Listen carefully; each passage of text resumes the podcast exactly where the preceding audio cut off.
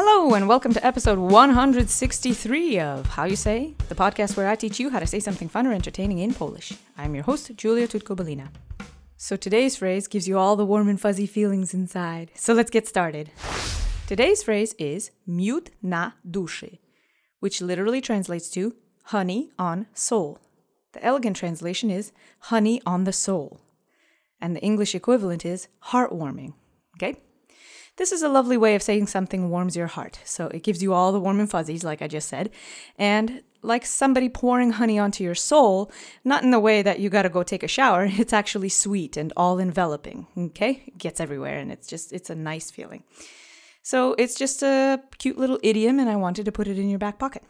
So how you would use it, I'll talk about usage first. How you would use it is, like if you see something beautiful or if you see something heartwarming, like a deer in the woods or something goes perfectly for you, like in a particular day, or you see two toddlers really playing nicely together or just something really, really wholesome and wonderful, you would say, oh, miód na duszy, you know? Oh, right here. Gets you right in the cardiac muscle right there.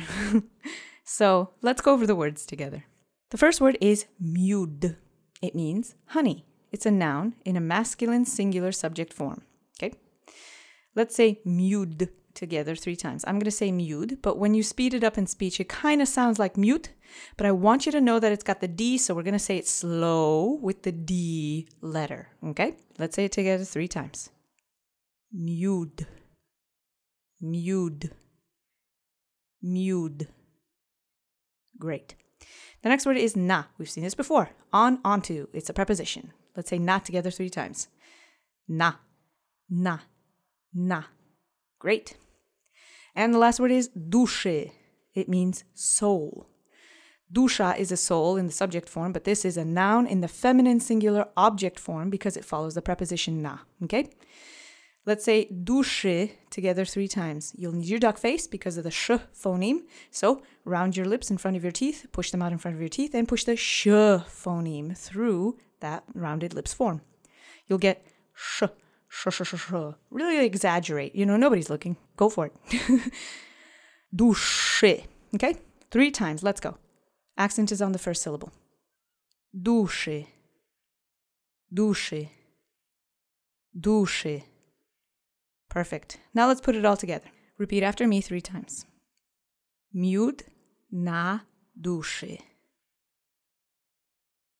Miód na duszy.